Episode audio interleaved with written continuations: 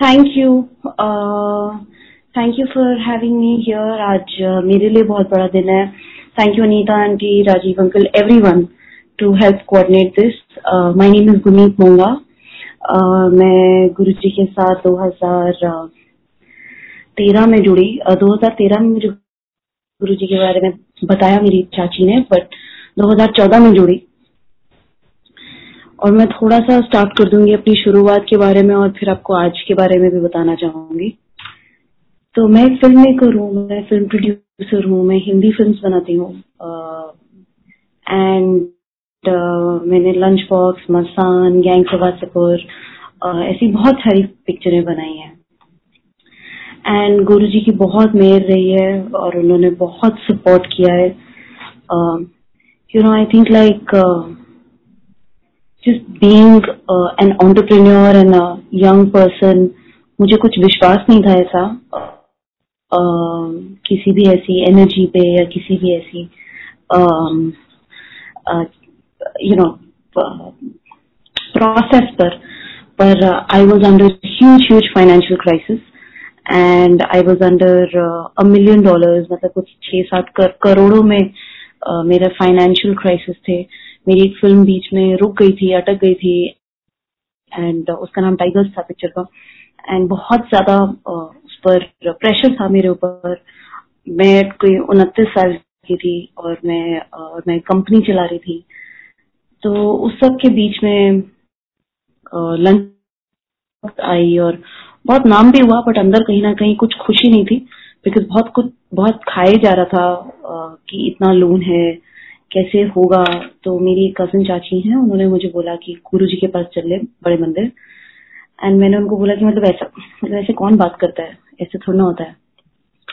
तो मैंने पहले तो उनकी बात नहीं सुनी मतलब सुनकर अनसुनी कर दी 2013 में। और छह महीने में things became back to work so बहुत ज़्यादा फाइनेंशियल क्राइसिस थे। एंड uh, मुझे मेरी कज़न चाची ने बोला कि बड़े मंदिर चलो तो वो दिन मुझे याद है मैं बॉम्बे से फ़्लाइट लेके जाकर भी मुश्किल था और मैं गई दिल्ली और मुझे कुछ नहीं पता था, बिल्कुल कुछ नहीं पता था कि कौन है, क्या है, कहाँ जा रही हूँ। फ़्लाइट से उतरी, चाची मुझे बड़े मंदिर लेकर गई एंड वहाँ जाकर वो मुझे समाधि की, महासमाधि के पास लेकर गई। And I was really shocked I was like आप मुझे आप मुझे किसी से मिलवाने नहीं लेकर आए? यू नो लाइक ऐसे कैसे होता है? यू नो मुझे बिल्कुल मतलब मैं कहीं ना कहीं अट्ठाईस उनतीस साल की थी और मुझे बिल्कुल नहीं पता था। और जैसे मतलब आप अपने घर वालों से बात करते हो तो मैं वैसी बात करती मैंने कही क्या है? कहाँ आ गई क्या हो रहा है? तो बहुत अजीब फीलिंग थी। ऐसा कुछ मांगना नहीं आता था। ऐसे कुछ मतलब मैं मेरी चाची ने बोला कि तू चुप कर और इसका चक्कर काट निका ओके डन फिर वो बहुत सुंदर, खूबसूरत स्टेयर केस थी। वो स्टेयर केस से ऊपर गई। एंड अंदर जाकर बहुत पीसफुल बहुत सारे लोग बैठे हुए हैं, एकदम पिन ड्रॉप साइलेंस एंड बहुत बड़ी बड़ी फ़ोटोज़ लगी हुई हैं गुरु जी की। और मैं सोच रही हूँ कि ये कौन है? और ये मतलब ऐसे दिखते हैं और थोड़ा मतलब जितना आप कल्पना करते हैं, कोई गुरु या कोई साधु होगा, वो आपको चैलेंज करते हैं ना हर एक चीज़ में, अपने रूप से। तो एज अ कॉमन पर्सन मुझे बहुत डिफ़िकल्ट था टू इवन अंडरस्टैंड कि मैंने ऐसा चेहरा पहली बार देखा, इतने खुश, इतने चमकीले कपड़े। तो थोड़ा यू नो यू आप जनरली सोचते हो कि कुछ बहुत सादे कपड़ों में कोई होगा किसी की सफ़ेद दाढ़ी होगी थोड़ी उम्र के लोग होंगे और मुझे पता भी नहीं था कि वो है नहीं है। तो वहाँ पर एक गुरु जी का स्थान था और मेरी चाची ने मुझे इशारा किया वहाँ मत्था टेको और मैं उनकी तरफ़ देख रही थी बस यही ऐसे यहाँ पर।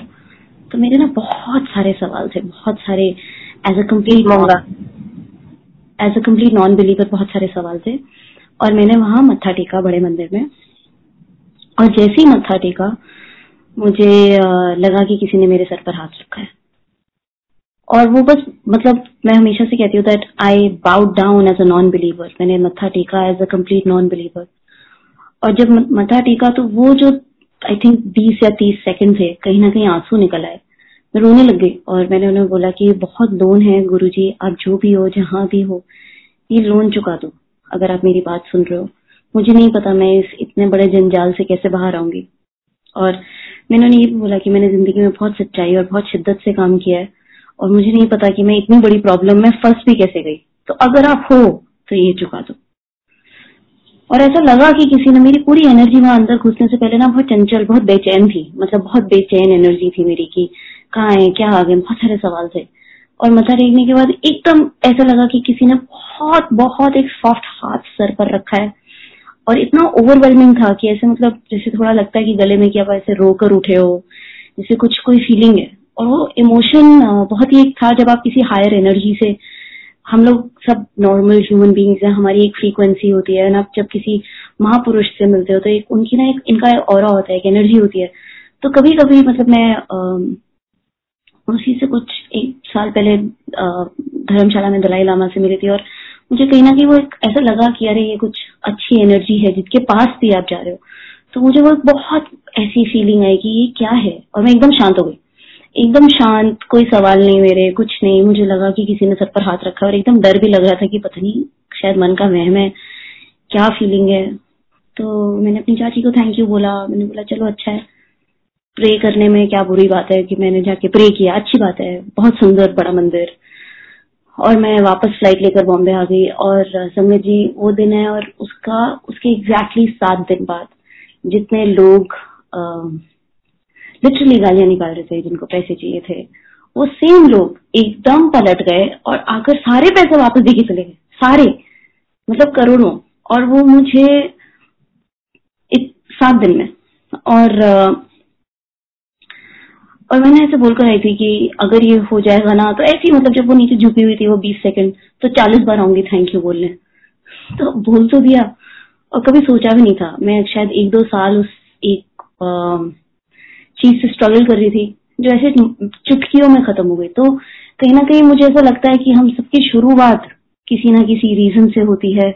कुछ ना कुछ फाइनेंशियल इकोनॉमिकल या लीगल या मेडिकल मतलब ऐसा कुछ हमें, हम हम हम, क्योंकि मेरी सोच बहुत छोटी थी। मैंने कुछ बहुत बड़ा एक्सपीरियंस नहीं किया था। तो कहीं ना कहीं एक वो हुक होता है, जो आपको मिल तो जाता है, पर उसके बाद आई थिंक आपकी जर्नी शुरू होती है, आपकी परीक्षा शुरू होती है, आपका एक रास्ता शुरू होता है गुरु जी के साथ। क्योंकि वो कहते हैं ना, नींबू की तरह तुझे निचोड़ता हूँ। तो मुझे कुछ नहीं पता था गुरु जी के बारे में। मैं उनका नाम नहीं जानती थी, वो कहाँ से हैं, उनका क्या क्या उनकी टीचिंग्स हैं, क्या उनका सोच है, क्या वो गुरबानी फॉलो करते हैं, मुझे कुछ नहीं पता था। मुझे बस इतना पता था एक बड़ा मंदिर है और मैंने बोला था कि चालीस बार आऊँगी थैंक यू बोलने। और वो कहीं ना कहीं उन्होंने हर बार बुलाते रहे, हर दूसरे हफ़्ते दिल्ली बुलाते गए, क्योंकि मैं फ़िल्मों में हूँ, मैं कभी ज़िंदगी में एड्स नहीं बनाती थी। और पता नहीं, सीधा मतलब बड़े बड़े कोका कोला और कहाँ कहाँ से फ़ोन आ रहे हैं कि गुड़गांव आकर आपको मीटिंग करनी है। और मैं जब भी दिल्ली जाती थी और उससे पहले मैं दिल्ली नहीं जाती थी तो मुझे एक और चीज़ आपको सबको बतानी है कि uh, मैं जब 24 साल की थी I lost both my parents and मैं एंड मैं उनकी एक लौती बेटी हूँ। एंड uh, मैं दिल्ली से पली बड़ी हूँ बट मैंने दिल्ली फॉर गुड छोड़ दिया था। तो मैं बॉम्बे आकर अपने दोस्तों के साथ एक यू नो अपार्टमेंट रेंट करके एकदम शुरू से स्टार्ट करके कुछ पाँच हज़ार रुपए रेंट पे देना तो एक बहुत सिंपल बेसिक लाइफ जी है और बहुत हम्बल लाइफ जी है तो मैंने लाइफ अपनी पूरी खुद जब 24 साल की थी बॉम्बे आकर एक स्क्रैच से शुरू की बहुत मेहनत की बहुत काम किया बहुत सारी पिक्चरों में काम किया बहुत मुश्किल काम है पिक्चरें बनाना। तो आ, कुछ भी कुछ भी मतलब लाइफ में ग्रांटेड नहीं था कुछ भी कुछ इतनी आसानी से नहीं मिला। तो एक ऐसा larger than life experience life में पहली बार हुआ था। जहाँ मेरा कोई बैकअप नहीं था मतलब मेरे कोई ऐसे अंकल नहीं है जिनको मैं फ़ोन कर सकती हूँ या मेरे माँ बाप नहीं है जिनको मैं फ़ोन करके कहूँ मुझे बचा लो अच्छा कुछ गलती हो गई आप आके देख लो। यू नो जो है यही है।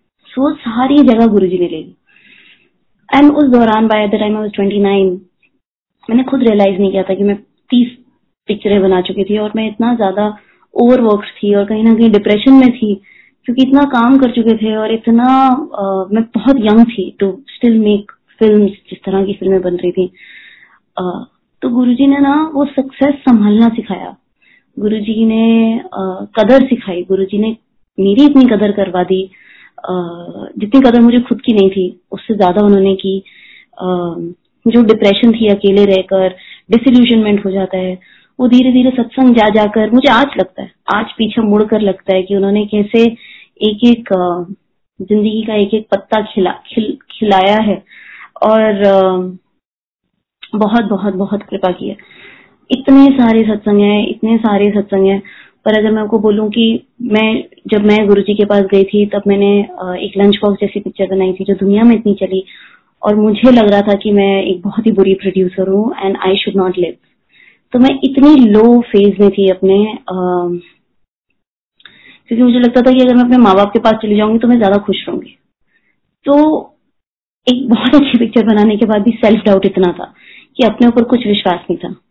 एंड एंड गुरु जी के पास गुरु जी से मिलके सत्संग सत्संग पर जाकर अब ऐसा लगता है कि uh, मतलब कोई मतलब मैं ये बहुत हम्बली कह रही हूँ मुझे लगता है कि मेरे से अच्छा कोई नहीं है। यू नो ऐसा नहीं कि मैंने कोई और पिक्चरें बना दी पर इतना फेथ हर हर फियर को गुरु जी ने फेथ में बदला है। हर सोच को गुरु जी ने फेथ में बदला है। हर छोटी से छोटी बात को आ, उन्होंने सामने से आके जवाब दिया है। उनकी मेहर और उनकी। तरीके इतने सुंदर हैं। मैं आपको दो तीन छोटे छोटे सत्संग सुनाती हूँ। मुझे अनिता आंटी हमेशा कहती है तुझे अपने सत्संग लिख लेने चाहिए। और मुझे कहीं ना कहीं ऐसा लगता है कि मैं आ, मैं बहुत ही स्पॉइल्ड गुरु जी के बच्चे हैं जो डिसिप्लिन से लिख नहीं रही हूँ। पर एक अभी सडनली ध्यान आ रहा है। आ, तो कहीं ना कहीं वो जर्नी स्टार्ट हो गई गुरु जी के साथ। आ, एक पार्टी में एक लड़का हमारी मेरे दोस्त की एक पार्टी थी जो हम मैंने ज़ुबान फ़िल्म बनाई थी विक्की कौशल के साथ। एंड हम लोग एक पार्टी में थे कि हमने पिक्चर खत्म की हम लोग बहुत खुश थे। तो वो सुबह छह बज गए थे सब लोग घर चले गए। हम चार लोग बैठकर मैं पता नहीं क्यों गुरु की बातें करी इन सब लोगों से। तो बालकनी में एक लड़का था जो वहाँ पर पिछले दो घंटे से खड़ा हुआ था। और हम चार लोग और ये एक और जना जिससे हम कभी नहीं मिले जिनको मैं नहीं जानती हूँ। वो आ, मैं उसके पास गई, मैंने कहा, अरे, आप मेरे दोस्त के साथ आए हो थैंक यू सो मच आप हमारी पार्टी में आए हो। तो मैं पता नहीं क्यों उनको बोलने लग गई कि आपको पता है कि हम कितने लकी हैं, हमें गुरु जी से मिले हैं। मतलब इतना रैंडम इंसान से मैं बात कर रही हूँ, उसने अपना फ़ोन लिया और बोला, ये वाले गुरु जी। तो मेरे पैरों तले ज़मीन निकल गई, मैंने कहा, आप कैसे जानते हो? यू नो उनका नाम था इंद्रुज राय। एंड ही सर अरे, मैं तो बचपन से जानता हूँ गुरु जी को, मेरे पेरेंट्स जानते हैं।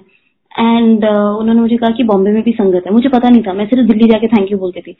मुझे वो चालीस ट्रिप दिल्ली के करने थे जो मैं प्रॉमिस किए हुए थे। और मैं वही उसी में लगी हुई थी कि हर दूसरे हफ़्ते दिल्ली जाकर बड़े मंदिर में जाके थैंक यू बोलना। और ऐसा कोशिश करती थी कि थर्सडे को चली जाऊँ फिर मंडे को वापस आ जाऊँ जैसे एक बार में तीन चार बार चली जाऊँ। तो उस तरह मैं इतने रैंडमली मतलब मुझे ऐसा लगता है कि गुरु जी मेरी ज़िंदगी में मेरी भाषा में मुझे आकर बता कर गए in a party because again we are young and we are we have a life जिस तरह की हमारी ज़िंदगी में ऐसे गुरुद्वारे नहीं जा पाती हूँ या ऐसा कुछ कनेक्शन नहीं है स्पिरिचुअलिटी से गुरु जी से पहले। तो वो कहीं ना कहीं हमारे घर आकर मेरी पार्टी में मुझे आकर बता रहे हैं कि बॉम्बे में भी संगत है और बॉम्बे में भी मंदिर है और तुम्हें वहाँ जाना चाहिए। उस तरह से मैं कनेक्ट हुई, मुझे बिल्कुल कुछ नहीं पता था गुरु जी के बारे में। फिर वहाँ से एक व्हाट्सएप ग्रुप में, फिर मैं, मुझे ऐसी व्हाट्सएप ग्रुप में मैसेजेस आते थे, बहुत सारे सत्संग में गई। और अब लगता है कि उन सारे सत्संग की वजह से सारी डिप्रेशन चली गई, सारी डिसोल्यूशनमेंट चली गई, सारा जो अपने ऊपर सेल्फ डाउट था और एक गुरु ने बहुत फेथ बना के रखा। बहुत सारे, मैं, और वो सत्संग में भी जाती थी, मुझे कभी कोई पता नहीं होता था कि यहाँ का, ये घर किसका है, ये लोग क्या कर रहे हैं। बस बचपन से, सरदार नहीं हो तो बचपन से गुरबानी गुरबानी का इतना वो समझ नहीं आता था पर गुरु जी ने समझा दी। तो बहुत जाके रोना बहुत जाके ऐसे कनेक्ट हो जाता था ऐसा आउटर बॉडी फीलिंग बहुत ही नया फीलिंग था ये।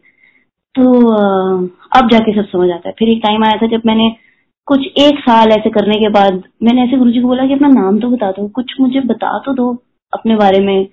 आप कहाँ हो कहाँ थे? आ, मैंने कभी संगत में जाकर किसी से बात नहीं की। आ, जाना बैठना सत्संग खत्म हो जाती थी वापस आ जाती थी। तो कहीं ना कहीं सबको लगता था कि मैं बहुत अकड़ू हूँ। ये सब मुझे बाद में लोग बताते पर वो क्योंकि मेरे को पता ही नहीं था कि मैं क्या बात करूँ। आ, और और कहीं ना कहीं इतनी डिप्रेशन में थी कि बस जाके रोकर बहुत रोकर वापस आ जाती थी। तो धीरे धीरे कुछ एक साल के बाद गुरुजी ने ऐसा किया कि घर में हर रोज सत्संग हुआ। कुछ आई थिंक तीस चालीस पचास दिन हर रोज। हर रोज, और मैं बॉम्बे की संगत को इतनी अच्छी तरह से जानने लग गई। वो सब फैमिली बन गया। जो फैमिली मेरे पास कभी नहीं थी, जो माँ बाप मेरे पास कभी नहीं थे। तो जब आप अकेले रहते हो दस साल या आठ साल, सात साल, मैंने वो कभी लॉस एड्रेस नहीं किया था। मैंने कभी वो ग्रीफ एड्रेस नहीं किया था अपने माँ बाप का जाने का। मैं बस काम कर रही थी और अपने काम से वैलिडेशन ढूंढ रही थी। और काम के लोगों से वैलिडेशन ढूंढ रही थी। जहाँ, जो सब गलत होता है, और you have to just follow Guru ji and get your validation from Guru ji मतलब काम ऐसे करो कि जहाँ जहाँ आपको बस ये लगे कि गुरु जी आपके साथ हैं आपके काम में, और आप कुछ ऐसा गलत नहीं कर रहे हो जो आप गुरु जी को यू नो जाकर मत्था ना टेक पाओ। तो वो क्योंकि हर रोज आपके साथ है। तो सब कुछ सिरे चढ़ने लग गया।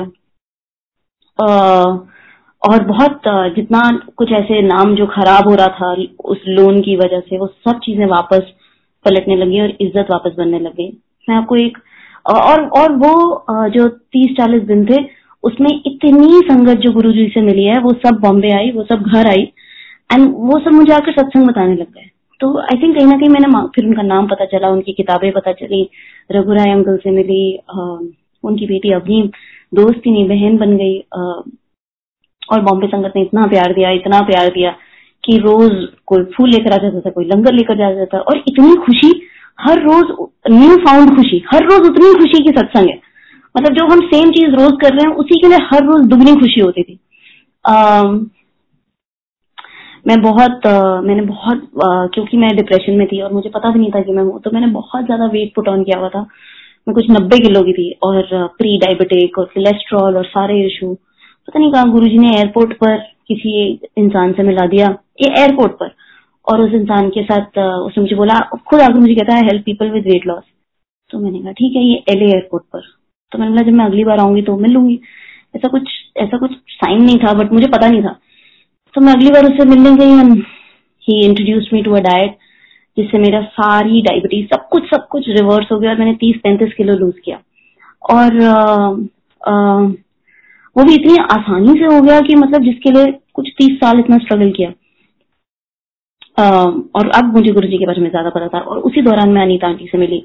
वो भी सत्संग है कि मैं नीता आंटी से कैसे मिली। और एक ऐसी दोस्ती हो गई कि लगता है कि मतलब हम लोग उस टाइम बोल रहे थे एक दूसरे को, ये थी 2015 था या 16 था 16 था आई थिंक हम एक दूसरे को बोलते थे कि हम दुनिया में, मेरी पिक्चरों की वजह से मैं बहुत ज़्यादा ट्रैवल कर पाती हूँ। तो हमने ऐसे बात की थी कि हम दुनिया में जाके सत्संग करेंगे और इकट्ठे ट्रैवल करेंगे। और अभी हमने नवंबर आई थिंक में last year late last year में हम ऑस्ट्रेलिया गए। मैं पहली बार गई थी। तो छोटी छोटी चीज़ें गुरु जी पूरी करते हैं। मैं अब आपको एक सत्संग सुनाना चाहती हूँ। सॉरी अगर ये बहुत स्कैटर्ड है and thank you for everybody for being मेरी uh, दोस्त का एक बेबी हुआ। uh, मेरी best friend childhood best friend तो मैंने उसके हस्बैंड को फ़ोन किया और बोला कि you know we have a princess मैंने बोला, हमारी जैसे राजकुमारी आ गई उसकी उसकी बेटी हुई। और उसी एक मोमेंट मुझे ऐसे लगा, और सामने से जो मेरी दोस्त का हस्बैंड है, उसने मुझे बोला कि पहले there has to be a queen to there to after that there will be a princess so basically he said that his wife is a queen and now we have a princess you know इतनी खूबसूरत line थी वो वो एक बहुत बड़ा writer है director है तो ऑफकोर्स शब्दों, शब्द बहुत अच्छी तरह से बोला उसने इतनी खूबसूरती से वो बोला ना कि मुझे इतना अच्छा लगा कि उसने मेरी दोस्त के लिए ऐसे बोला। और उसी क्षण उसी क्षण मैं ऐसे गुरु जी से बात करने लगी। मैं कहीं सड़क पर खड़ी थी, बीच सड़क पर, कहीं चल के जा रही थी। बॉम्बे में मैंने गुरु जी को बोला कि ऐसा होगा कि कभी कोई मेरे लिए भी ये बोले। कहीं ना कहीं आपको अपने आप के लिए बुरा लगने लग जाता ना। जिस कभी कभी किसी छोटी सोच होती है और हमें इमीडिएट वैलिडेशन चाहिए होती है और हम सब इसी चीज़ से। तो मैंने ऐसे गुरु जी बोला, ऐसा हो सकता है कि वो मुझे बोले। तो उन्होंने बोला कि और उसके बाद मैं कहीं डी मार्ट में शॉपिंग करने गई थी, कुछ घर का सामान खरीदने, दाल चावल टाइप मैंने सब लिया, वापस चलकर आ रही थी अपने अपार्टमेंट में, घर में। मुझे एक फ़ोन आता है बॉम्बे संगत से एक्चुअली दुबई संगत रंजू आंटी एंड वो फिर बॉम्बे में भी थी। उन्होंने फ़ोन करके बोला, गुनी, पता है क्या हुआ? मैं कल गोलगप्पे खाने गई थी बैंड्रा वहाँ पर मुझे कोई मिल गया चाट घर में, और वो भी संगत निकली और हम लोग फिर चाट खा के संगत सत्संग कर रहे थे। मैंने कहा अच्छा वेरी गुड तो मतलब उसने मुझे बोला है कि आ, उसको तेरा नंबर चाहिए गुनीत का नंबर चाहिए तो मैं दे दू? मैंने कहा हाँ, दे दू। तो मुझे वो लड़की ने फ़ोन किया जो रंजू आंटी को एक दिन पहले मिली थी बैंड्रा में चाट खाते हुए। और मुझे वो फ़ोन करके संगत जी प्लीज़ सुनो वो मुझे फ़ोन कर दिया मैं सड़क के बीच में खड़ी हुई हूँ घर क्रॉस रोड क्रॉस कर रही हूँ घर जाने के लिए और वो मुझे फ़ोन करती है और कहती है कि गुनीत मेरा नाम ये है। मैं गुरुजी के सामने मेडिटेशन कर रही थी और मैं ऐसे ध्यान लगा कर बैठी थी बोले अच्छा वेरी गुड तो कहती है, पता नहीं क्यों मुझे एक मैसेज आया, और उन्होंने मुझे बोला कि मैं आपको फ़ोन करके बोलूँ कि तू मेरी रानी है। तुझे ज़िंदगी में किसी चीज़ की चिंता करने की ज़रूरत नहीं है, और तू रानी की तरह रहेगी। और सड़क के बीच में जो आँसू निकले मेरे कि ये ये कैसे होता है? ये क्या है? यू you नो know, ये कैसे कभी भी कोई भी किसी को एक्सप्लेन कर सकता है? तो मतलब जैसे हाथ पाँव फूल गए कि ये क्या होता है यू you नो know? और क्योंकि मैं क्योंकि मैं सब कुछ मैंने क्योंकि सब कुछ खो के एक लाइफ में शुरुआत सब कुछ खुद की है। और जो कुछ भी है वो खुद बनाया है। तो कभी वो वैसा डिपेंडेंसी वाला इमोशन मुझे आता नहीं है। मतलब मैं ऐसे किसी से अगर कोई मुझे ऐसे बेटी माने या कुछ बहन माने तो मुझे बहुत अजीब लगता है क्योंकि वो वो दुनिया सब दिल्ली में थी वो दुनिया मेरी बॉम्बे में नहीं है। और वो दिल्ली में छोड़ आई हूँ। और गुरु जी ने वो दिल्ली से प्यार भी बनाया और उतनी संगत भी भेजी जो एक पूरी फैमिली है। एंड uh, कहीं ना कहीं uh, हर छोटी से छोटी नीड को गुरुजी ने संभाला पूरा किया और इस तरह से रास्ते दिखाए। एक और सत्संग शेयर करती हूँ। पिछले साल मेरी एक शॉर्ट फ़िल्म थी period end sentence to Netflix पे है। और वो फ़िल्म ने ऑस्कर जीता। तो ना वो मेरी इंडस्ट्री में सबसे बड़ा अवार्ड है। आ, अमेरिका में और आ, उससे बड़ा अवार्ड नहीं है। इंडिया में किसी ने नहीं जीता। तो छोटे छोटे जो पाँच पाँच डॉलर के ऑस्कर आते हैं ना वो मैंने हॉलीवुड बुलेवार्ड में मिलते हैं। वो मैंने ना गुरु जी के सामने रखे हुए थे। मतलब वो पाँच साल से घर में है मतलब जब भी जाना वो उसके नीचे लिखा था ना best sister best mother best producer तो खुद के लिए लेना और आकर गुरु के सामने रख देना। और ना मैं ऐसे चलते फिरते रोज सुबह गुरु को कहती थी कि Guru ji you are working on this ना। ये ऑस्कर तो आप दिला दोगे ना। So you have this covered ना। तो कहीं ना कहीं, ये अनिता आंटी से सीखा मैंने गुरु से बात करना। मेरे मेरे ऐसे ऐसे सवाल होते थे गुरु से बात कैसे करते, कहते गुड मॉर्निंग करो गुड नाइट करो। गुरु जी से बातें करो और गुरु जी कहीं ना कहीं आपका ध्यान रखेंगे तो मैंने रियलाइज़ किया कि वो गुड नाइट गुड मॉर्निंग करना कहीं ना कहीं अपने आप से प्यार करना होता है कहीं ना कहीं कुछ छोटे छोटे डिसिप्लिन होते हैं जो आप अपने आप से ही करते हो और आपको आपके कितने उलझने जो हमें लगता है कि उलझने हैं वो उलझने सॉल्व हो जाती हैं by just saying, you know, good morning, that means it's a new day, it's a new life and, you know, everything is today. तो मैं ऐसे चलते फिरते ना गुरु जी को कहती थी कि ऑस्कर पर तो आप ही काम कर रहे हो ना। मतलब वो कल्पना से भी आगे था। मतलब वो एक ऐसी चीज़ होती है ना कि जैसे बचपन में बोलना कि हाँ हम लेक्सिस खरीद लेंगे या पोस्ट मतलब एक घर खरीद लेंगे मतलब वो इतनी बचपने वाली बात है कि गुरु जी आप ऑस्कर दिला देना। मैंने कभी सोचा नहीं था सच हो सकता। है बट हाँ कहीं ना कहीं ये था कि इस ऑस्कर पर आप काम कर रहे हो ना। तो वो लाड में मैं बोलती रहती थी। उनके सामने वो दो दो पाँच पाँच डॉलर के ऑस्कर पड़े थे। मुझे याद है पिछले साल जनवरी में मैं गुरु जी को कह रही थी कि, अरे, इनके तो रंग भी फिट गए, असली वाला तो ला दो यू नो धूप लग लग कर उसका जो चीप गोल्ड है वो निकल गया। तो उसके एक महीने बाद एक पिक्चर नॉमिनेट हो गई शॉर्ट फ़िल्म है नेटफ्लिक्स पर है पीरियड एंड ऑफ़ सेंटेंस और मैं अमेरिका गई अवार्ड सेरेमनी में, पक्का पता था कि हम लोग नहीं जीतेंगे। मतलब ये था कि बहुत, मैं इसी के लिए इतनी ग्रेटफुल थी कि हम लोग वहाँ तक पहुँच गए। ये सब एक्सपीरियंस करने के लिए मिल रहा है। एक शॉर्ट फ़िल्म में मैं जनरली फीचर फ़िल्म बनाती हूँ। मैं बड़ी दो दो घंटे की पिक्चरें बनाती हूँ। तो ये तो शॉर्ट फ़िल्म थी, ये तो पंद्रह बीस मिनट की पिक्चर थी। तो कहीं ना कहीं था कि हाँ बहुत बड़ी बात है कि शॉर्ट फ़िल्म के लिए नॉमिनेट हो गए टॉप फाइव में। हम अवार्ड सेरेमनी में जा रहे हैं। बहुत इज़्ज़त मिल रही है, बहुत नाम मिल रहा है, बहुत आर्टिकल्स हो रहे हैं। बट जीतेंगे थोड़ा ना। हमसे भी अच्छी अच्छी कितनी फ़िल्में हैं। और मैंने सारी फ़िल्में देखी थी। एक साइबेरियन रेफ्यूजी क्राइसिस पर थी और मुझे लग रहा था कि हाँ वो तो बहुत ही अच्छा सीरियस टॉपिक है वो लोग जीत सकते हैं। और अनाउंस हुआ कि हम जीत गए। और आ, मतलब दोनों कानों से सुनना बंद हो गया था उस सेकंड पे।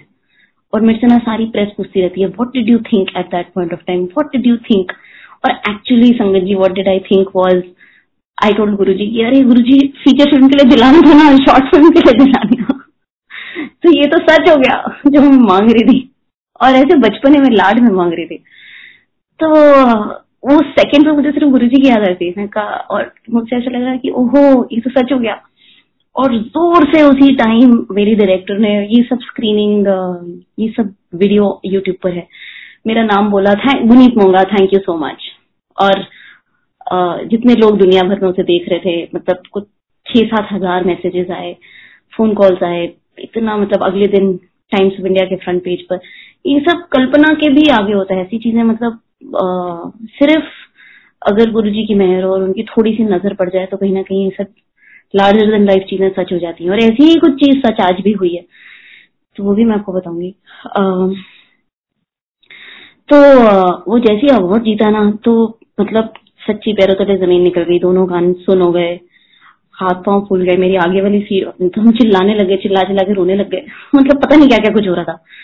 और मेरी आगे वाली सीट पे ए आर रहमान बैठे हुए थे और उन्होंने मुझे पीछे देखा और वो ऐसे फ़ोटो खींचने वाला था तो मैंने उनकी कैमरा करके हाथ रख दिया कि प्लीज़ ऐसे फ़ोटो मत खींचो, रो रहे हैं, बुरा हाल है।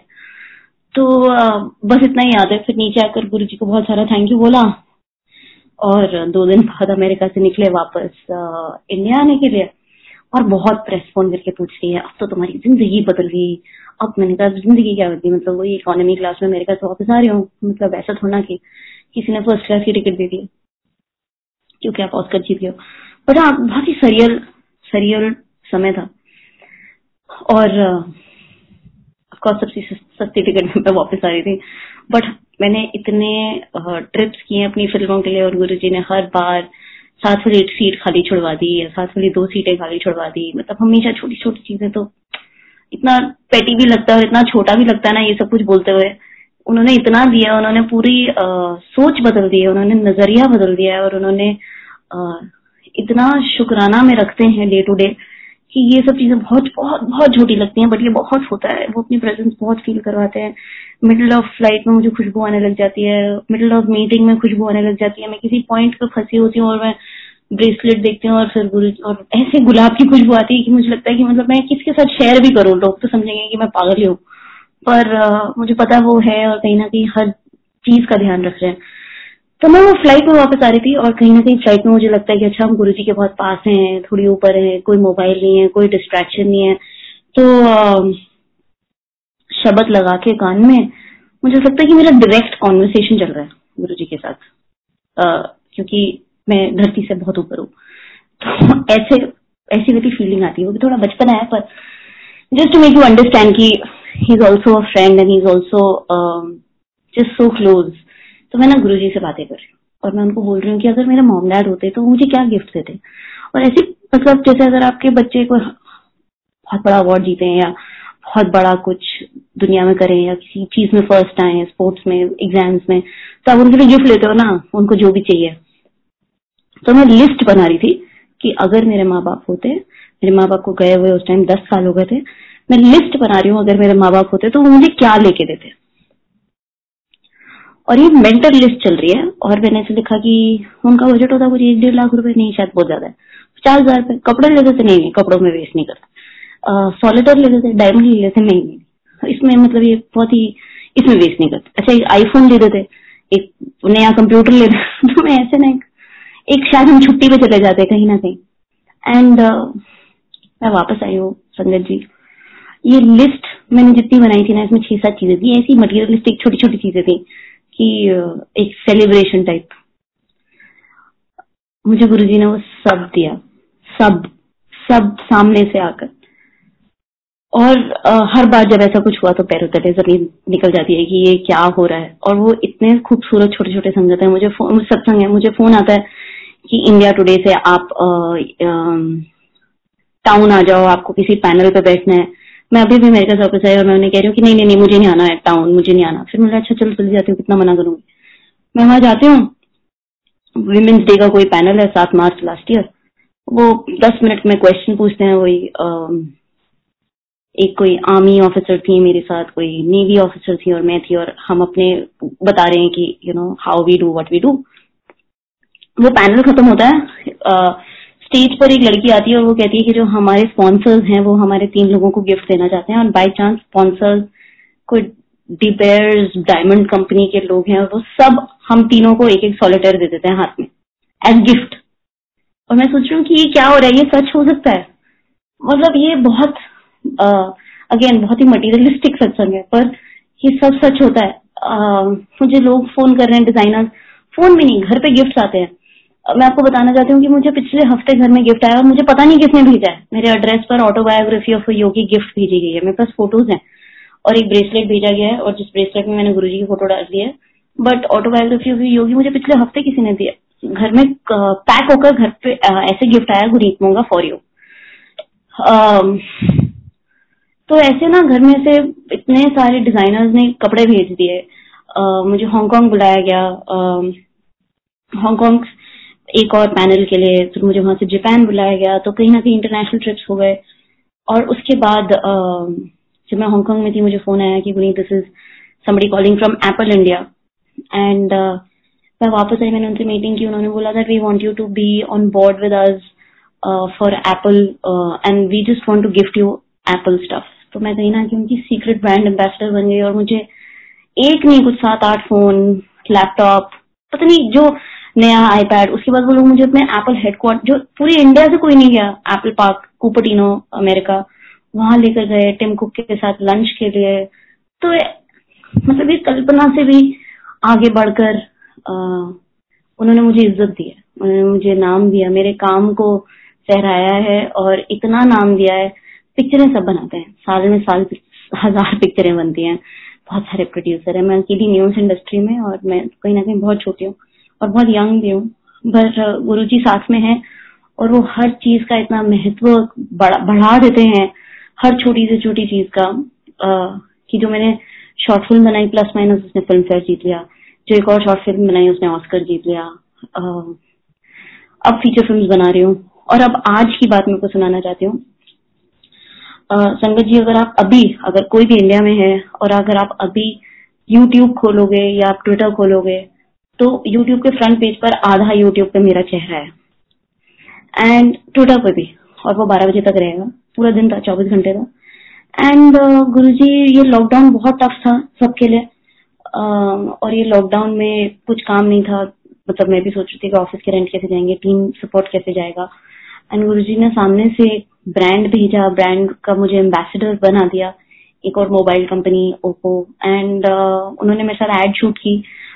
और जनरली एड थर्टी सेकेंड की होती हैं ज़्यादा से ज़्यादा एक मिनट की एड है। ये ढाई मिनट की एड है। और ढाई मिनट की एड जितनी चलती नहीं है मैंने अभी देखा नहीं है बट ये सत्संग में आने से पहले कुछ एक करोड़ अस्सी लाख लोगों ने एड देखी थी। एटीन मिलियन इस सत्संग पे आने से पहले जब मैंने चेक किया था। एंड वो एड का गो बियॉन्ड बाउंड्रीज है और वो कहीं ना कहीं मेरी ज़िंदगी है इन शॉर्ट वो इतनी uh, और वो सब सिर्फ़ मेहर है। ऐसा कभी सोचा नहीं था कि मैं कभी कैमरा के सामने जाऊँगी या कभी मेरे ऊपर एड बनेगी। मतलब ये सब मांगा भी नहीं जा सकता। ये सब मेहर है, ये सब उन्होंने किया है और वो हर रोज नाम आगे बढ़ाते हैं और हर रोज और ज़्यादा इज़्ज़त देते हैं। और बहुत सारे सत्संग हैं जहाँ उन्होंने सोच बदल दी, उन्होंने नज़रिया बदल दिया और वो साथ में है जो हर रोज मतलब आप कर भी क्या सकते हो गुरु जी के लिए? मुझे रोज यही लगता है कि मैं और क्या करूँ? और मैं कर, मैं जितना भी करूँ, वो क्या काफ़ी है? और काफ़ी तो खैर नहीं बट हम वो इतना प्यार करते हैं और आई थिंक हम वापस सिर्फ़ उनको शुक्राना कर सकते हैं। लेकिन एक स्टेट ऑफ़ एक शुक्राना की स्टेट ऑफ़ माइंड पर मैं रहती हूँ कि जो हो रहा ना वो अच्छा है। हर बुरी चीज़ पर गुरु जी को थैंक यू बोलना और मुझे ऐसा लगने लग जाता है और ये चीज़ मैं शेयर करना चाहती हूँ। जब भी कुछ बहुत भयंकर बुरा होता है, बहुत एक डील चली जाती है या फाइनेंशियल या इमोशनल कुछ लॉस होता है फॉर अ रिलेशनशिप मुझे मुझे ऐसा लगने लग जाता है कि मैं एक सत्संग के बीच में हूँ, क्योंकि अभी ये कहीं ना कहीं तो अनफोल्ड होगा और ये कहीं तो कल्मिनेट होगा। ये सिर्फ़ लॉस पे थोड़ा रुक जाएगा, ये सिर्फ़ डिसोल्यूशन पे थोड़ा रुक जाएगा। अब इसका जो अच्छा वाला पार्ट है वो तो अभी आना है, और गुरु जी वो रिश्ते खोलेंगे, और हर फियर को गुरु जी ने फेस में बदलना सिखाया है। हर दोस्ती को मज़बूत किया है, हर रिश्ता और मेरी ज़िंदगी में तो सबसे ज़्यादा बिकॉज़ मॉम डैड की जगह ली एक गुरु भी मिल गए और मुझे इतना लकी लगता है that I just feel so so lucky that there is a guiding light and there is such a beautiful family globally to love to cherish this relationship and to just be better version of our self every day and every day to try कि हम और और क्या कर सकते हैं गुरु जी के लिए और एवरी डे गुरु जी और कहीं ना कहीं फूल बिछाते रहते हैं और आ, पता नहीं कैसे कैसे नजारे दिखाते हैं और आ, बहुत प्यार करते हैं। और at the end of the day I just feel very lucky so thank you thank you everyone for listening to me and listening to my crazy story and connection with Guru ji मैं मतलब अगर मैं आपको एक छोटा सा और सत्संग सुनाऊं तो मैं मैंने जैसा आपको बताया, जब मैं बॉम्बे आई थी, मैं अपने चार दोस्तों के साथ हम लोग सब पाँच पाँच हज़ार देके रेंट रहते थे रेंट पे रहते थे, पंद्रह साल पहले या थिंक तेरह साल पहले। और गुरु जी ने बहुत प्यार से रखा है बॉम्बे में। एंड फिर ये ऑस्कर के टाइम पर ही पिछले साल मेरा रिलीज़ खत्म हो रहा था और लैंडलॉर्ड कह रहे थे कि आपको घर से निकलना पड़ेगा। और बहुत स्ट्रेस था कि अरे अब घर भी चूज़ करना है और अमेरिका भी जाना है और वापस भी आना है। तो मुझे ऐसे ही किसी ने घर दिखा दिया जो आ, जो मेरा बजट था उससे तीन गुना ज़्यादा महँगा था। और तीन गुना ज़्यादा बड़ा भी था। बहुत बड़ा थ्री बेडरूम एक बंगले का first floor Bombay property is very very expensive तो देखकर बहुत अच्छा लगा। ऐसे ही वो होता नहीं कि आप अपने स्टैंडर्ड से बढ़कर जाकर यू नो संडे नहीं होता कि आप जाकर देखते हो कि अच्छा लगता है हाँ, अच्छा अच्छा एक दिन लेंगे। तो ये बिल्कुल मैं अफोर्ड नहीं कर पाती थी घर। तो मैंने देखा और मैंने लगा कि अच्छा इतने सुंदर सुंदर घर भी है बॉम्बे में। तो मुझे बहुत अच्छा लगा। और आ, मैंने जब रेंट पूछा तो जो मेरा रेंट का थॉट था उससे तीन गुना ज़्यादा। तो मैंने बोला नहीं नहीं नहीं नहीं हो पाएगा। फिर बाहर आते वक्त ना मैंने अपने मन में बोला कि अगर गुरु जी को ये क्योंकि मुझे एक वन या टू बेडरूम चाहिए था ये थ्री बेडरूम है। एंड थर्ड बेडरूम की तरफ़ मैंने देखा और मैंने बोला गुरु जी को अगर अपना कमरा चाहिए होगा ना तो घर भी दिलवा देंगे। और दो दिन बाद अमेरिका चली गई, वहाँ पर ऑस्कर जीत के वापस आई। तो इस घर का जो लैंडलॉर्ड है उन्होंने खुद सामने से प्रॉपर्टी डीलर को बोला कि मुझे उससे मिलना है। तो हमने ब्रेकफास्ट किया और मैंने उन्हें बोला कि, सर, आपका घर बहुत खूबसूरत है, आपने बहुत प्यार से बनाया है। पर क्योंकि आपको तो कोई भी आकर पैसे दे देगा, मैं नहीं दे पाऊँगी। तो उन्होंने बोला, नहीं, मैं बट चाहता हूँ कि तुम ही रहो। बट मेरे पास इतने पैसे कितना प्रॉब्लम यू नो बहुत कम अच्छे अच्छे लोग आते हैं रहने। तो गुरु जी ने घर भी दिला दिया गुरु जी को अपना कमरा भी मिल गया मैं अभी उस कमरे में ही हूँ सत्संग के लिए। आ, तो मतलब कहाँ वो डॉट्स ज्वाइन करते हैं और वो कितनी इज़्ज़त देते हैं कि जहाँ लोग सामने से आकर बोलते हैं। मतलब यूट्यूब का जो मास्ट हेड है जो यूट्यूब का मैं यूट्यूब में काम करती थी मैं कंसल्ट करती थी और वो लोग ऐसे कहते थे कि यूट्यूब का मास्ट हेड लेना मतलब it's like a hoarding on the moon कि आपने एक चाँद पे जाके होर्डिंग लगा दी वो ऐसे इंटरनली बोलते थे। और मैं सोचती थी कि कभी किसी अपनी पिक्चर के लिए ना एक बार होर्डिंग लूँगी यूट्यूब का। पूरा, जैसे आप यूट्यूब खोलो, ऊपर आधा स्क्रीन हमारी एड चले, हमारी पिक्चर की। मैंने कभी सोचा नहीं था कि मैं खुद उस पर दिखूँगी।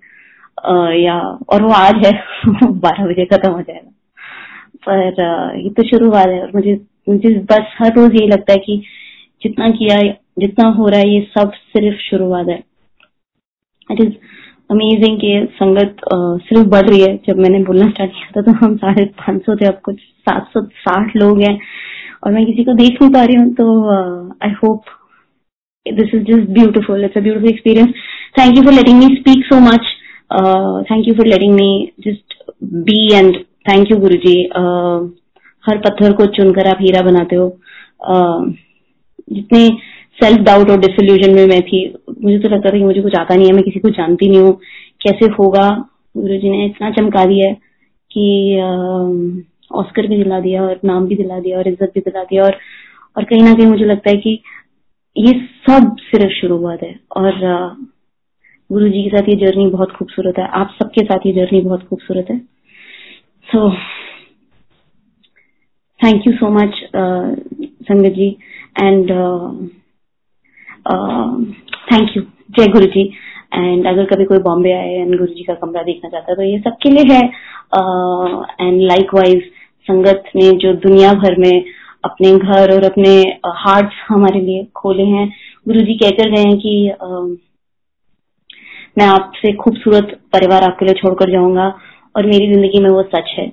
मेरी ज़िंदगी में वो एकदम सच है क्योंकि uh, बहुत खूबसूरत परिवार है जो मुझे मिला है. और मुझे ये प्यार लेना भी गुरु जी ने सिखाया है। मैं इतना भागती थी ना कि कोई भी अगर अपने घर बुला ले खाने के लिए या इसके लिए तो मैं भाग जाती थी सारी सिचुएशन से। क्योंकि मुझे हैंडल ही नहीं करना आता था कि मैं क्या बात करूँ मैं सिर्फ़ काम की बातें करा लो। बट गुरु जी ने आज इतना बिज़ी रखते हैं ना अपने सत्संग में कि और कुछ में मन भटकता नहीं है और किसी ख्याल में मन भटकता नहीं है। और अगर भटकता भी है तो वो वापस आ, अपने चरणों में ले आते हैं। और कहीं ना कहीं किसी ना किसी संगत से जिनसे, जिनकी भाषा आप समझ पाओ, जो भाषा आपकी समझ पाए, जो आपकी लाइफ में वैल्यू ऐड करें, ऐसे लोगों से आपको मिलवा देते हैं। और and and all this is just the start so thank you and keep turning every every fear into faith because मैं एक और चीज़ बोलना चाहती हूँ। मैं आई नो दो तीन बारी खत्म कर चुकी हूँ बट एक और चीज़ बोलना चाहती हूँ कि मैं दिल्ली गई शूट के लिए आ, ये ओप्पो की जो एड जो आ जाइए प्लीज़ ये एड देखें। दो मिनट की एड है गुरु जी ने भेजी। उन्होंने नाम इज़्ज़त पैसा सब भेजा इस लॉकडाउन में। आ, मुझे ऐसा लग रहा था कि मेरा ऑफ़िस बंद हो जाएगा और गुरु जी ने सामने से भेजा। और ये आ, मैं दिल्ली गई एड के लिए आ, आ, मैं बहुत मिडिल क्लास फैमिली से हूँ।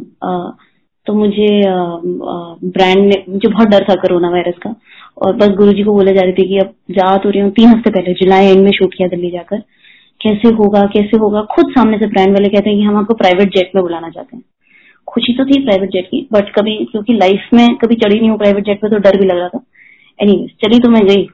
जब दिल्ली गई तो पता चला कि पूरी शूट गुरुजी के मंदिर के वन किलोमीटर अराउंड है।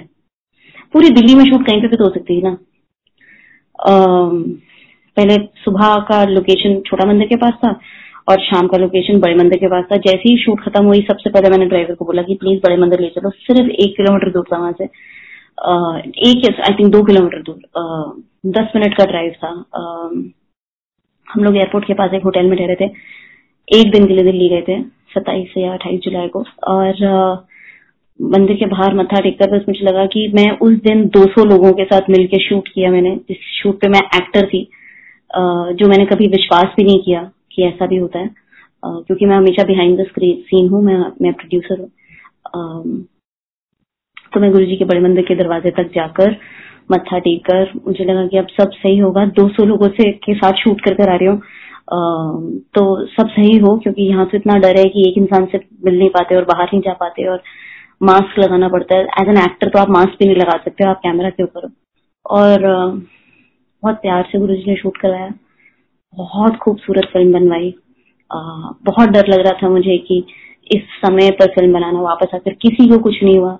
मैं सबके लिए नॉन स्टॉप प्रे कर रही थी सिर्फ़ अपने लिए नहीं सिर्फ़ वो 200 लोगों के लिए कि हमारी शूट पर हमारी ज़रूरत की वजह से जिसकी एक्टर मैं हूँ कि किसी की तबीयत ना खराब हो किसी को वायरस ना हो। और वो आ, वो एड आज सुबह आई है दुनिया में और वो सब लोग देख रहे हैं, बहुत लोग फ़ोन कर रहे हैं और और इज़्ज़त मिल रही है।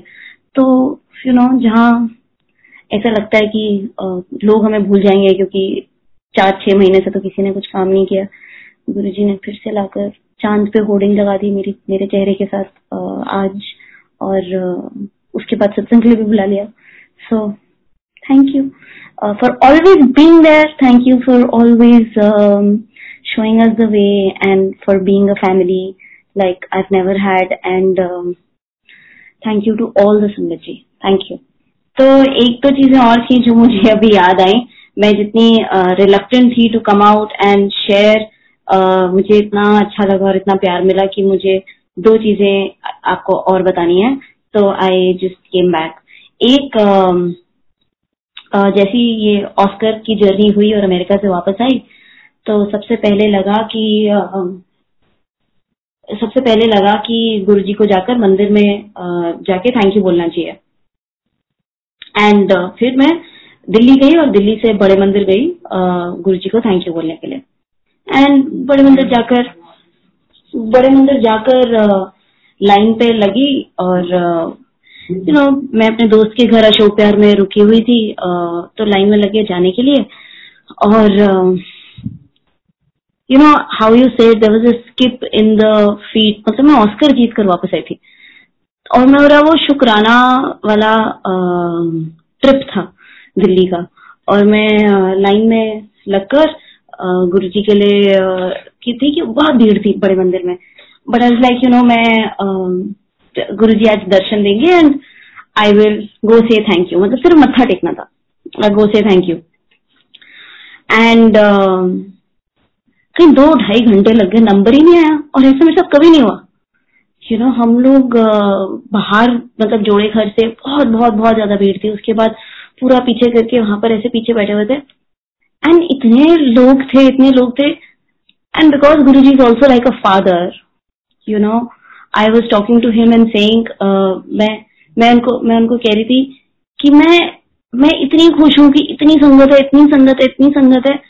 और यहाँ पिछले हफ़्ते आप एक दुनिया के सबसे बड़े स्टेज पे खड़ा कर देते हो जहाँ पूरी दुनिया आपको देख रही है आपका नाम जानती है और फिर आप वापस इतनी भीड़ में एक ऐसा महसूस करा रहे हो कि मतलब कुछ यू you नो know, हम कुछ नहीं है। और एक्चुअली हम कुछ नहीं है। यू you नो know, वो एक थोड़े थोड़े मोमेंट्स होते हैं जहाँ वो नजारे दिखा देते हैं but in the bigger scheme of things हम बहुत छोटे हैं और कीड़े मकोड़े ही हैं। तो नंबर ही नहीं आया और मैं अपने दोस्त के साथ थी। तो दो ढाई घंटे के बाद उसने बोला कि एक ऐसे अंदर से, ऐसी लाइन थी कि अंदर से वापस बाहर बिठाया गया था, फिर एक एक चंक्स में लोग जा रहे थे। तो हमें छाई प्रसाद मिली बट हमें नंबर नहीं आया अंदर जाने का, दरबार में बैठने का मौका नहीं मिला। और फिर ना वहाँ बैठकर ऐसे रोना सा निकल गया और ऐसे एकदम मजबूर लाचार सी फीलिंग आ गई। फिर से सेल्फ पिटी में हम बहुत जल्दी से चले जाते हैं ना कि यू डोंट लव अस सारा प्यार जज करने लग जाते हैं। तो आ, आ, ऐसे लगा कि वो बिल्कुल आ, मतलब कोई वजूद ही नहीं है। मतलब कोई को मतलब मैं तो उनको कहती कि मैं थैंक यू बोलने आई हूँ। बस थैंक यू तो बोलने दो यू नो और मैं बॉम्बे से आई हूँ। तो मेरे दोस्त ने बोला कि हमें वापस अशोक विहार जाना है। तो अभी हम चलते हैं, वरना हम लोग ट्रेन लेके जा रहे थे वापस। तो मैंने बोला, ठीक है। तो रात हो गई थी बहुत और तो हमने बोला कि ठीक है, चलो। मैंने बोला, okay no problem Guru ji I know आप हमारे साथ हो, आप हमारे साथ अमेरिका गए थे ऑस्कर भी आपने जिताया, घर में भी आप हो। बट हम आए और you know thank you thank you so much and अगली बार फिर आ जाऊँगी यू नो थोड़ा सा बुरा लग रहा था बट यू नो मुझे लग रहा था कि चलो इतनी सारी इतनी सारी संगत जुड़ी हुई है और बहुत क्यूरोसिटी भी थी कि इतना इत, और सब कुछ इतना वेल अरेन्ज और इतने डिसिप्लिन से था। सो so, हम वहाँ से निकले। वहाँ एक दो अंकल कह रहे थे आप जा नहीं सकते हो। तो हमने बोला नहीं नहीं हम हम बाहर ही जा रहे हैं। तो बोला ठीक है चलो चले जाओ। हम बाहर जा रहे थे तो लंगर हॉल में मैंने ऐसे अपने दोस्त बोला कि लंगर कर ले। कितनी यहाँ पर भी लाइन होगी। मैंने कहा यहाँ लाइन नहीं होती तू चल। तो हम लोग एकदम एक मिनट में लंगर मिल गया, लंगर हॉल में बैठे, लंगर किए। तो मुझे लगा थैंक यू गुरु जी चलो, लंगर भी हो गया, फिर हम ट्रेन लेके रात हो गई थी, वापस जा रहे थे। हाथ धोए और और हाथ धोए और हम लोग बाहर की तरफ़ निकले। जोड़े घर की तरफ़ जा रहे थे। एक सेवादार ने मुझे आवाज़ दी, बोला, गुनीत। और मैंने बोला हाँ जी। और वो पता चला कि वो बॉम्बे की संगत है जो दिल्ली वापस चली गई थी। और उसने बोला, सुबह से तेरा मन ध्यान में आ रहा था, आज मेरी दरबार में सेवा थी, तू एक मिनट यहीं रुक। तो वापस आई उसने मुझे गुरुजी के चरणों के फूल दिए, एक दुपट्टा दिया और बोला कि ये गुरुजी कह रहे हैं कि तेरे लिए है। तो मतलब कैसे how does he make everybody feel so special how does he make each one of us go out of the way and make us feel so so special in so many ways and so many things मतलब वो एक कल्पना से बढ़कर और बहुत बहुत दिया बहुत प्यार दिया और यहाँ तक कि मतलब जो आसपास के लोग हैं ना, उनकी भी छटाई गुरुजी ने कर दी है। कौन से लोग रहने चाहिए, कौन से लोग नहीं रहने चाहिए, वो सब गुरुजी ने ही एकदम पूरी छटाई कर दी है। और और अब तो मतलब जितना भी फ्री टाइम भी होता है तो उसमें भी सिर्फ़ गुरुजी की बातें होती हैं और संगत और और संगत से ही कनेक्ट होते हैं। सो so, मुझे बस यही बताना था। जय गुरु जी संगत जी। मैं सत्संग इस तरह से आज करना चाहती हूँ। कुछ तीन सत्संग को कंपाइल करके एक सत्संग जिसमें हमेशा मैंने गुरु जी से अगर कुछ मांगा है तो उनको ही मांगा है। ये सोचती थी कि गुरु जी से कुछ भी नहीं मांगना चाहिए। तो कैसे कैसे क्या क्या मांग जाती हूँ और गुरु जी इसको किस तरह से देते हैं? आज से कुछ पाँच सात साल पहले घर पे सत्संग हो रहा था, वो हम सेकंड टाइम में गुरु जी यहाँ पर आकर तब विराजमान हो रहे थे। और तब बहुत एंड बट्स में रहते थे कि गुरु जी आप हो अगर हो तो दर्शन दो। और इसी तरह की बातें मैं गुरुजी से उस टाइम सत्संग में करी थी कि गुरुजी मैं जानती हूँ, आप जहाँ पर भी सत्संग होता है आप आकर बैठते हो, लेकिन मेरे को फिर भी ना प्रूफ दो कि आप यहाँ बैठे हुए हो। इतनी छोटी बात है कि आज अगर वहाँ पे मुड़कर देखती हूँ तो कि ऐसे बोला हुआ सब कुछ गुरु जी को। तो क्या होता है कि लाइट चली जाती है हमारे घर की सत्संग होते होते के बीच में। और जो गुरु जी का स्वरूप था वो प्लग प्लग इन करके उसमें लाइट जलती है, जो लगा हुआ था उस टाइम सत्संग में। और उस स्वरूप की लाइट ऑन थी, सारी लाइट जा चुकी। और मैं इस चीज़ को एक्नॉलेज ही नहीं कर पा रही थी। मुझसे किसी ने कहा कि देखो देखो गुरु जी के स्वरूप की लाइट ऑन है। और मैं घबराहट में कह रही हूँ, ओहो लोड पड़ रहा है लोड पड़ रहा है, इसको भी ऑफ़ करूँ क्या? और उन्होंने कहा कि नहीं, देखो कि गुरु जी कैसे आपको दर्शन दे रहे हैं। और तब मैंने रियलाइज़ किया ओ माई गॉड और, उस दिन इलेक्ट्रिशियन को भी जब फ़ोन किया तो वो इतनी जल्दी दो मिनट में पहुँचा ठीक करने के लिए, जो भी प्रॉब्लम थी उस टाइम पे सत्संग के दौरान। जैसे कि गुरुजी ने उसको घर के नीचे ही खड़ा हुआ, किया हुआ है, और वो ऑलरेडी वहीं था और जैसे दो मिनट में वो पहुँचा और सारा कनेक्शन ठीक किया और सत्संग एक फ्लो में चलता गया। लेकिन मैं बिल्कुल पानी पानी हो गई कि मैं गुरुजी आप पे ऐसे डाउट कर रही हूँ। बिल्कुल आगे जाके सत्संग में बैठ गई और सिर्फ़ सात से नौ के सत्संग में मैं साढ़े सात से लेकर नौ बजे तक रोती रही कि सॉरी गुरु जी प्लीज़ वो give me I will never doubt in future कि आप हो या नहीं हो, मुझे मालूम है हमेशा हो और हमेशा साथ ही रहोगे। और उस दिन रात को कुछ तीन चार बजे मैं सोई हूँ जाकर सब कुछ वाइंड अप करने के बाद। तो सुबह जब उठी हूँ, मुझे नहीं पता मैं कहाँ सोई, कैसे सोई, क्योंकि गुरुजी ने मेरे को सपने में इतने दर्शन कराए, मेरे को एक शिवलिंग के दर्शन कराए जो कि ज़मीन से लेकर आसमान तक इतना ऊँचा शिवलिंग, वो दिखाया। और गुरु जी ने फिर मेरा हाथ पकड़ा। मेरे को जैसे पूरे, जिसको हम स्वर्ग कहेंगे ना, वहाँ की यात्रा कराई। एक जगह पे पूरा शिव परिवार। वहाँ पे शिव जी भगवान जी, पार्वती माता कार्तिकेय जी नंदी बैल जी, गणेश जी सब, कि मैं गुरु जी को गुरु जी क्या है? मैं बोल नहीं पा रही। जैसे ही कुछ बोलने की कोशिश करूँ, वो मेरा हाथ पकड़े और इतनी ज़ोर से स्पीड में नेक्स्ट मेरे को ज्योतिर्लिंग कितने सब कुछ सब दर्शन करा दिया। मेरी सारी लालसा खत्म कर दी कि मेरे को कहीं जो हम कहते हैं बारह ज्योतिर्लिंग है, दर्शन करने जाना है, अमरनाथ जी, कैलाश पर्वत जी, मेरे अंदर से सारा लालच खत्म कर दिया गुरु जी ने, क्योंकि मेरे को सपने में ही आके सारे दर्शन करा दिए और तब से मेरा गुरु जी के साथ कनेक्शन और ज़्यादा स्ट्रांग हो गया कि आप ही सब कुछ हो एवरीथिंग और यहाँ के बाद जब फिर मैंने कहा कि गुरुजी, आप तो एक सेकंड में सब कुछ सुनते हो और मुझे पता है आपसे कुछ मटीरियल चीज़ कुछ भी मांगने का फ़ायदा नहीं है, कुछ मांगू तो आपसे आपको मांग। तो एक बार इनसे लालच में ये मैंने कह दिया कि जैसे आप संगत को उस टाइम पे दर्शन देते थे ना, जब आप चोले में थे, क्योंकि मैं तो बाद में जुड़ी तो हम उन संगत से ये सुनते हैं कि गुरुजी बस एक आँख उठाकर देखते थे और वो नीचे हो जाते थे मतलब आँखें नीचे कर लेती थी संगत की। इतना गुरुजी का और ऐसा होता था कि वो गुरुजी को एक आई कॉन्टैक्ट से कुछ नहीं देख सकते थे, आगे कुछ नहीं बोल सकते थे। तो मैं कहती थी गुरु जी मेरे को ना एक बार ऐसे वाले ही दर्शन दो अपने। और ये बोला और मैं भूल गई। तो कहीं पर एक बार मैं सत्संग में गई। That was the new family to me और वहाँ जो सत्संग में जितनी संगत थी वो सारी नई जुड़ी थी उसी टाइम गुरु जी के साथ। तो उधर जो सेवादार आंटी थी, उनको शायद मेरे अवभाव से लगा होगा कि ये गुरु जी की एक संगत है, जिसको थोड़ा सा सत्संग के बारे में पता है। तो उन आंटी ने सत्संग जब हुआ, शब्द हुए तो उन्होंने मेरे को कहा कि, आंटी, आप सत्संग करो। तो मैं खड़े होकर सत्संग करने लग गई। सत्संग करने के बाद उन्होंने कहा अच्छा आंटी, यहाँ पर मंजीत अंकल आए हुए हैं, जो गुरु जी के पास पहले से जा रहे हैं, अब वो सत्संग करेंगे। तो मैं बड़ी खुश हुई कि चलो आज ना वीडियो रिकॉर्ड भी करती हूँ कि यहाँ पर एक पुरानी संगत है, ये सब, सबके साथ शेयर करूँगी, सब देखें, इनके सत्संग सब सुने। तो जब वो अंकल सत्संग करने बैठे ninety percent of the time उनका आई कांटेक्ट मेरे साथ था। जैसे वो मेरे को ही बोल, देखकर सब कुछ बोल रहे हैं। और, उस फ्लो में मैं एक टाइम पे अपने बेटे से लंगर प्रसाद ऑफ़र कर रही थी उसको।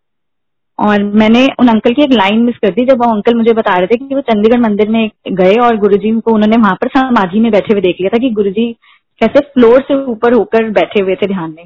तो शायद ये लाइन मेरे को आज भी नहीं पता, क्योंकि वो मेरी मिस होगी उस टाइम मैं बेटे के साथ बिज़ी हो गई थी। तो क्योंकि अंकल का आई कॉन्टेक्ट था ninety percent of the time मेरे साथ I asked him actually I would say I dared to ask him कि अंकल क्या लाइन बोली आपने? मैंने मिस कर दी। उन्होंने मेरे को गुस्से से कहा बच्चे वर्ग ध्यान थी ना। और मैं, आँखें नीचे मेरी। उस दिन ऐसा लगा कि अंकल ने सारी डांट मेरे को ही लगाई।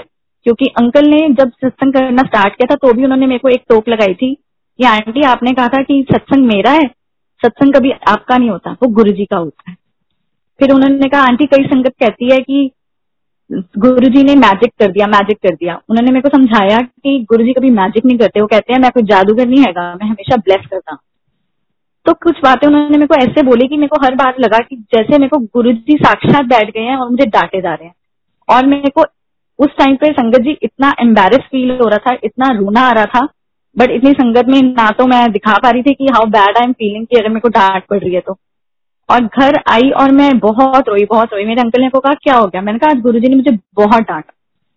तो ही सेड कि हमेशा आप भी कह सकते हो गुरु जी को कुछ, वो आपको कुछ नहीं कह सकते। मैं कहा, नहीं, वो तो भगवान है, वो कुछ नहीं कह सकते। हम तो सारा गुस्सा उन्हीं पे ही निकालेंगे, लेकिन वो हमारे सिर्फ़ प्यार करे। तो मेरे को तब रियलाइज़ हुआ कि मैंने गुरु जी से ये मांगा था कि गुरु जी आप मेरे को ऐसे दर्शन देना जैसे आप बैठते थे चोले में। तो मैंने कहा कि गुरु जी मेरे को तो आपसे ये भी नहीं मांगना, मेरे को तो आपसे आपको भी नहीं मांगना आ रहा। बट गुरु जी ने ये पुकार भी सुनी, उन्होंने मेरे को उस तरह से ट्रीट भी किया कि देख, मैं बैठा हूँ, तेरे को मेरे से डांट खानी थी, ऐसे ये भी दे दिया। फिर एक बार एक सत्संग में गई और वहाँ पर कई बारी अमृत वर्षा हुई है। वो सिविल लाइन्स में दरबार हटसन लेक में सॉरी दरबार है गुरु जी का। तो वहाँ पर कई बार अमृत वर्षा हुई है और वहाँ पर जब मैं बैठी थी, वहाँ पे फोर्टी डेज़ का डेली अमृत वेला हो रहा था।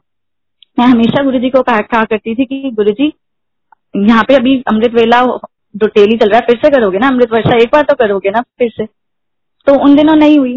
फिर जब रेगुलर वहाँ पर एक बार सत्संग पे और पहुँची तो मन में यही रट लगी हुई थी अमृत वर्षा की, हमेशा जब भी वहाँ पर जाना होता था। तो एक सेवादार आंटी जब वहाँ पर चाय प्रसाद दे रही थी, उनसे वो चाय प्रसाद मेरे ऊपर गिर गया। और मैं बड़ी खुश हुई। वो चाय प्रसाद ना तो ज़्यादा गर्म थी, ना ज़्यादा ठंडी कि बॉडी पे कोई हार्म नहीं। लेकिन मैं इतनी खुश हुई क्योंकि मेरे को अंदर से पता चल गया कि गुरुजी, मैं आपसे अमृत वर्षा मांग रही थी, देखो आपने मेरे पे ये डाला। वो आंटी मुझे सॉरी कहती रही।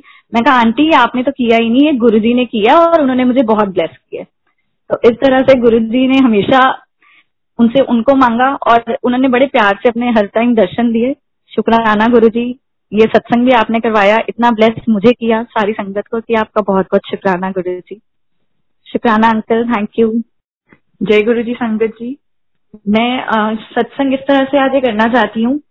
कुछ तीन सत्संग को कंपाइल करके एक सत्संग, जिसमें हमेशा मैंने गुरु जी से अगर कुछ मांगा है तो उनको ही मांगा है। ये सोचती थी कि गुरु जी से कुछ भी नहीं मांगना चाहिए। तो कैसे कैसे क्या क्या मांग जाती हूँ और गुरु जी इसको किस तरह से देते हैं? आज से कुछ पाँच सात साल पहले घर पे सत्संग हो रहा था। वो हम सेकंड टाइम में गुरु जी यहाँ पर आकर तब विराजमान हो रहे थे। और तब बहुत एंड बट्स में रहते थे कि गुरु जी आप हो, अगर हो तो दर्शन दो। और इसी तरह की बातें मैं गुरु जी से उस टाइम सत्संग में करी थी कि गुरु जी मैं जानती हूँ, आप जहाँ पर भी सत्संग होता है, आप आकर बैठते हो, लेकिन मेरे को फिर भी ना प्रूफ दो कि आप यहाँ बैठे हुए हो। इतनी छोटी बात है कि आज अगर वहाँ पे मुड़कर देखती हूँ तो कि ऐसे बोला हुआ है सब कुछ गुरु जी को। तो क्या होता है कि लाइट चली जाती है हमारे घर की सत्संग होते होते के बीच में। और जो गुरु जी का स्वरूप था वो प्लग प्लग इन करके उसमें लाइट जलती है, जो लगा हुआ था उस टाइम सत्संग में। और उस स्वरूप की लाइट ऑन थी, सारी लाइट जा चुकी। और मैं इस चीज़ को एक्नॉलेज ही नहीं कर पा रही थी। तो मुझसे किसी ने कहा कि देखो देखो गुरु जी के स्वरूप की लाइट ऑन है। और मैं घबराहट में कह रही हूँ, ओहो लोड पड़ रहा है लोड पड़ रहा है, इसको भी ऑफ़ करूँ क्या? और उन्होंने कहा कि नहीं, देखो कि गुरु जी कैसे आपको दर्शन दे रहे हैं। और तब मैंने रियलाइज़ किया ओ माई गॉड और उस दिन इलेक्ट्रिशियन को भी जब फ़ोन किया तो वो इतनी जल्दी दो मिनट में पहुँचा, ठीक करने के लिए, जो भी प्रॉब्लम थी उस टाइम पे सत्संग के दौरान। जैसे कि गुरुजी ने उसको घर के नीचे ही खड़ा हुआ, किया हुआ है और वो ऑलरेडी वहीं था और जैसे दो मिनट में वो पहुँचा और सारा कनेक्शन ठीक किया और सत्संग एक फ्लो में चलता गया।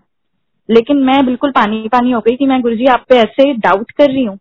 बिल्कुल आगे जाके सत्संग में बैठ गई और सिर्फ़ सात से नौ के सत्संग में मैं साढ़े सात से लेकर नौ बजे तक रोती रही कि सॉरी गुरु जी प्लीज़ वो give me I will never doubt in future कि आप हो या नहीं हो, मुझे मालूम है हमेशा हो और हमेशा साथ ही रहोगे। और उस दिन रात को कुछ तीन चार बजे मैं सोई हूँ जाकर सब कुछ वाइंड अप करने के बाद।